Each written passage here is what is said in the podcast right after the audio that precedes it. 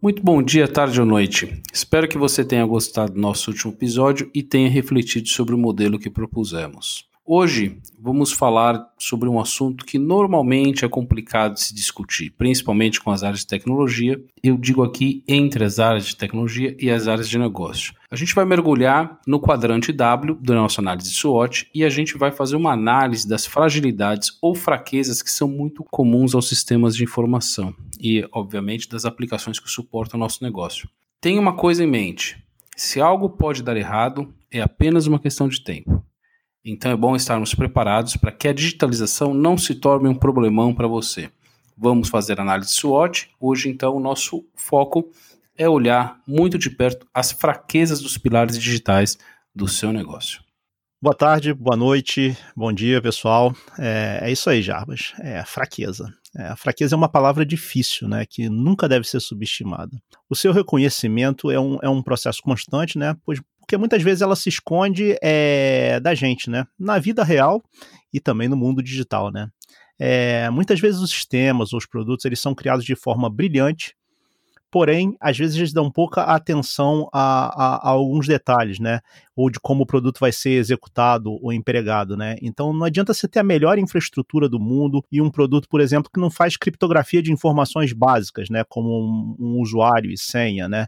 Ele já nasce com uma fraqueza congênita, é, muitas vezes, né? E geralmente difícil de, de consertar, porque ela só é vista lá mais para frente, né? O desenvolvimento tá, tá definitivamente fundido com a infraestrutura, né? Então não adianta a gente fazer um certo e fazer o outro não muito certo, né? A gente levou algum tempo para aceitar isso, mas acho que agora com essa questão da, do aumento da popularidade da nuvem, isso está começando a, a surgir e aparecer com mais ênfase, né?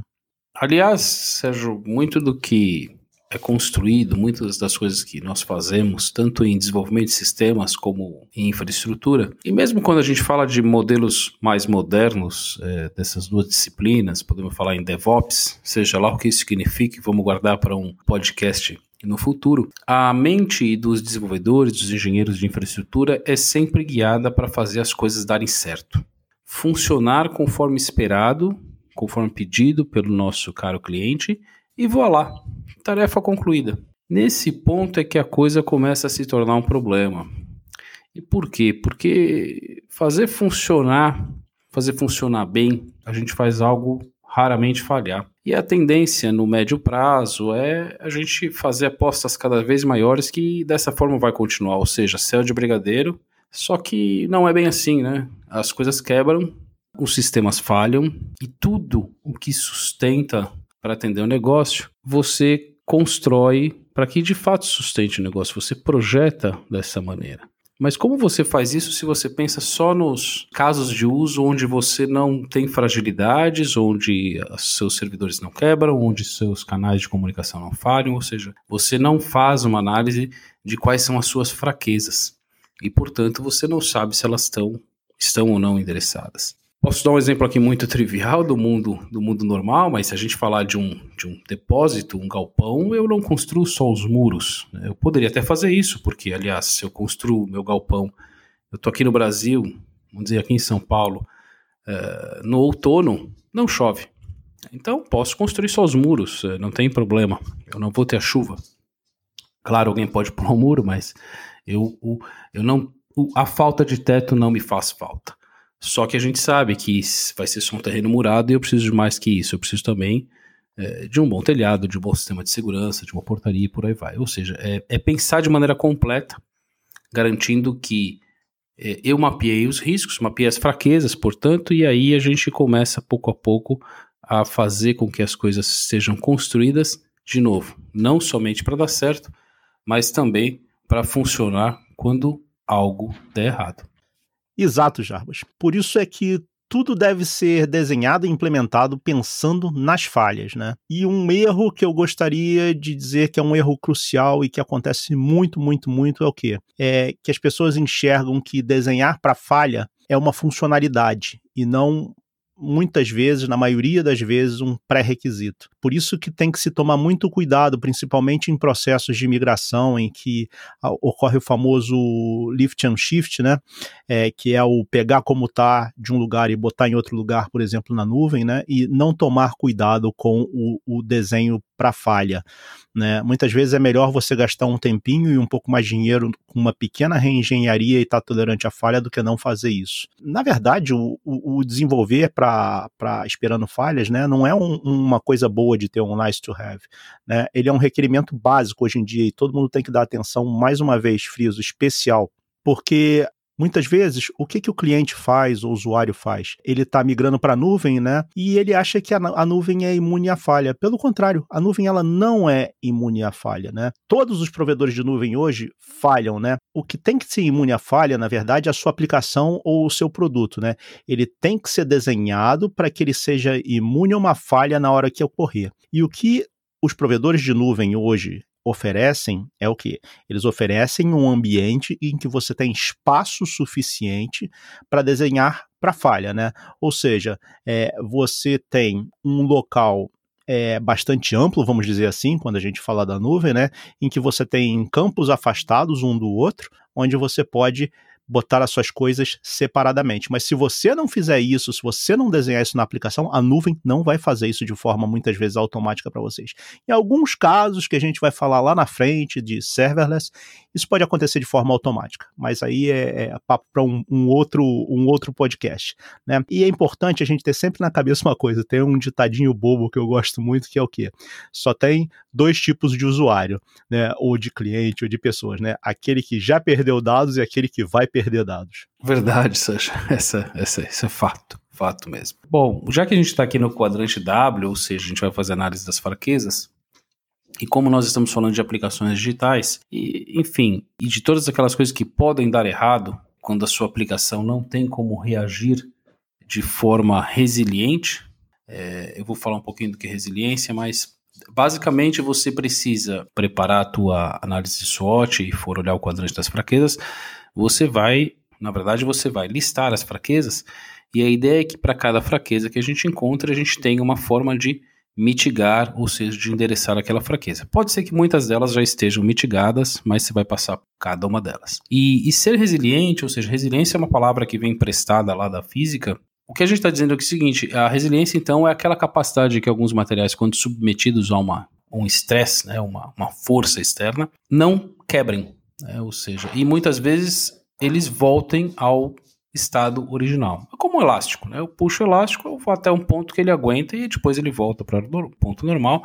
Uma mola, a mesma coisa. A psicologia fez uma análise, é, é, ou seja, emprestou essa palavra, usa isso para nossa capacidade também de sofrer estresse e manter tudo funcionando. E a tecnologia da informação fez também o seu empréstimo dessa palavra e a gente usa isso para explicar como, o quanto, qual é o grau que os, os sistemas ou as aplicações é, suportam de falhas em seus componentes. Ou seja, quanto tempo eu consigo sobreviver com menos servidores, ou com banco de dados com falha, ou eventualmente com algum outro problema.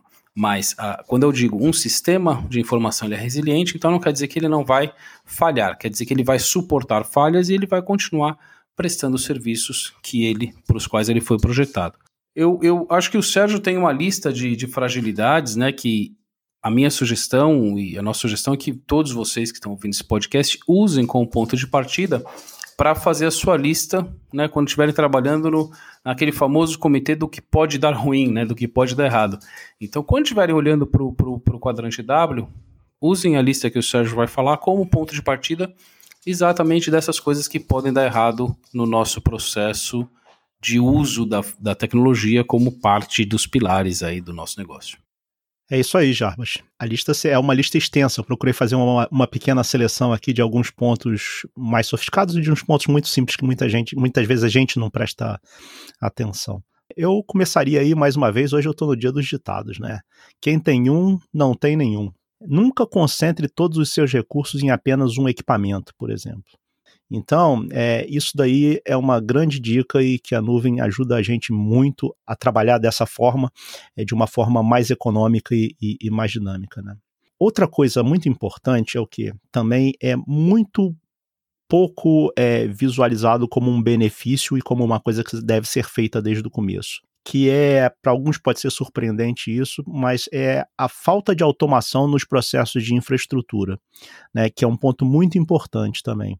Né? Por quê? O que é, a, o que é a automação de um processo de infraestrutura? Em vez de você ter que ir lá em algum lugar e configurar tudo na mão numa interface gráfica, é você ter aquilo feito sob a forma de código, né? Aquilo programado para ser criado, né? Qual é a diferença aí? A diferença aí é enorme. A diferença é que muitas vezes você fala assim: "Ah, é para fazer uma coisa só, é rápida. O fulano de tal da minha equipe sabe fazer isso aí". E aí o fulano tal da sua equipe decide é, mudar o, a, a, vida dele e decide ser fazendeiro e, e não trabalha mais em, em, TI, como é que você fica? Cadê a documentação daquilo? Se você tem isso, do, isso automatizado, isso automaticamente já tem alguma documentação ou tem um histórico da, da, daquilo ali, daquele processo e como ele deve ser executado, né? Porque outro ponto importante da automatização também é que ele aumenta a sua resiliência aí, pegando a, a palavra do, do Jarbas, né? Na forma em que ele pode diminuir o seu tempo de recuperação. O que, que é o tempo de recuperação? É, é o tempo que o seu negócio pode ficar sem aquele produto. Por exemplo, você é um sistema de e-commerce e você usa pagamentos com cartão de crédito. Quanto tempo você pode ficar sem acesso às funcionalidades de autorização de pagamentos de cartão de crédito? Nem um segundo? Meu amigo, você tem que ter dois. Nem um segundo mesmo? Meu amigo, talvez você tenha que ter dois em lugares geográficos muito distintos. E por aí vai, né? Isso daí é o famoso que o pessoal chama aí de. tem um termo técnico para isso, né? O RTO, né? Que é o Recovery Time Objective. Além disso, você tem o quê? Você tem, em caso de uma falha, não só o tempo de recuperação, mas o que, que você pode perder na sua falha. Você pode perder alguma transação de cartão de crédito, ela pode, por exemplo, ter acontecido, você não gravou nos seus arquivos. Isso daí é uma coisa que tem que ser avaliada com muito cuidado também. Então, a gente tem que sempre avaliar duas coisas: o tempo que a gente pode ficar sem aquilo e o quanto a gente prescinde daquela informação para que a gente possa ou não conviver com a perda de alguma, alguma parte dela, né? E isso daí é o chamado RPO, né? Que é o Recovery Point Objective. Também essas duas palavrinhas são temas de uma, um, um, assunto extenso que é recuperação de desastres, né? Outra dica que eu daria, gente, a gente está num mundo em que é muito difícil alguém não ter acesso a nada. Né? Então a criptografia é sempre uma coisa muito importante. Existem dois tipos de criptografia, que tem dois nomes bacanas também: on-transit e at-rest. O que, que é on-transit? On-transit é toda a informação que está trafegando entre um navegador, por exemplo, e o seu servidor deve estar criptografada. E outra coisa é o at rest. O que é o at rest? É onde a informação está armazenada, é dentro do seu banco de dados, dentro de um arquivo. Por quê? Porque você nunca sabe quem pode estar tá, tá te monitorando ou pode ter acesso aos seus dados por uma falha de, de configuração de algum componente de infraestrutura, por exemplo. E nesse caso, a, a, a, a criptografia ela funciona para você como uma rede de segurança, é igual o trapezista. Ele faz todos os malabarismos dele, mas ele sempre olha para baixo e sabe que tem uma rede lá que vai amparar ele se ele cair. É a mesma coisa com a criptografia. Ainda que você tenha sido é, acessado de forma indevida, você sabe que você tem uma camada a mais de proteção, né? E essas são as coisas um pouquinho mais sofisticadas, né? E tem coisas muito simples, como, por exemplo, que todo mundo pode fazer, que é monitorar o consumo de espaço em disco. Inúmeras vezes eu já tive casos comigo e com clientes em que a aplicação parou e a gente demorou um tempo para descobrir o que, que era, a gente foi ver, era falta de espaço em disco, coisa básica. Outra coisa, muitas vezes você configura uma infraestrutura preparada para tolerância à falha, com mais de uma localização, a informação tem mais de um database, só que você esquece que ela às vezes demora um tempinho para comutar de um para outro. Então, sempre que você está configurando alguma coisa ou programando alguma coisa, tenha muita atenção aos tempos de timeout né, é, da, é, da sua aplicação para se conectar ao banco de dados ou para acessar arquivos. Outra coisa, gente, muito importante não se esqueça de que se você construir uma, uma infraestrutura de tolerância à falha, ela não funciona sozinha e ela não só por estar presente garante que ela está funcionando. Você tem que testar ela. O excesso de confiança é outra armadilha ardilosa que você tem que prestar atenção. Eu diria que esses aí, em, não muitas palavras, já falando muito, são, são os pontos principais da listinha que eu recomendaria aí. Então, Sérgio, eu, como é que eu, que trabalho eventualmente na área de finanças, na área de recursos humanos, na área de vendas, né? Como eu vou saber dessas coisas? Né? Dizer, como eu sei se os meus bytes, as minhas aplicações, os meus pilares, os meus negócios estão de fato seguros, né? os meus processos, se a área de TI está fazendo o trabalho que eu espero que ela faça? Porque esse, esse é um outro problema complicado. É, o, quem utiliza o sistema de informação normalmente supõe que as áreas de tecnologia estão cuidando e muitas vezes cuidam dos dados. Afinal, as áreas de tecnologia têm um papel que é chamado, está definido, por exemplo, lá na, na ISO 27001, está definido como custodiante, né? Então eles guardam os seus dados, eles não são donos dos dados. Dono dos dados é o negócio. Portanto, precisa existir uma conversa com a área de TI. Chamem a área de TI para escreverem as fragilidades do teu quadrante W porque você vai, junto com a área de tecnologia, construir um plano de melhoria de segurança, de melhoria de resiliência do teu, das tuas aplicações, dos pilares digitais que você utiliza.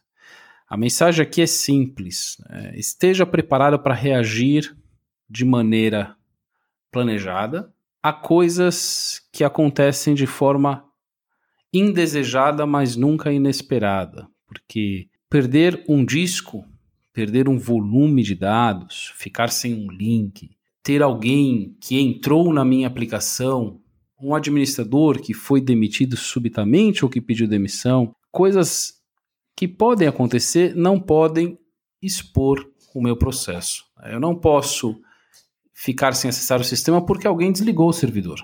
Eu preciso saber quais são as fragilidades, portanto, meu grau de dependência e como eu as endereço. Nessa sim, simples mensagem, a gente, de novo, convida vocês a ouvir o nosso próximo podcast, onde a gente vai falar exatamente sobre formas de mitigar algumas coisas que estão aqui na lista que o Sérgio colocou, outras fragilidades que a gente vai citar para exemplificar com um pouco mais de detalhe, e você ter condições então de se sair melhor e fazer o melhor uso dessa de todo esse aparato digital para o teu business.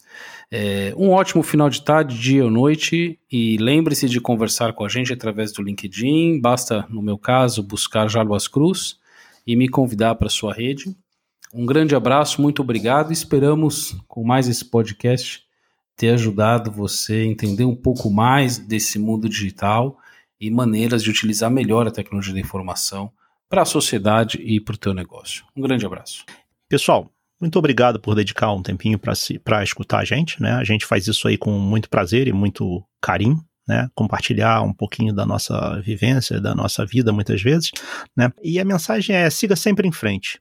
Olhando para frente, o mais distante que você conseguir, mas presta atenção, nunca deixa de olhar para baixo. Né, para que você possa enxergar possíveis obstáculos que se escondem da gente na área de tecnologia, na nossa vida, enfim, no nosso caminho.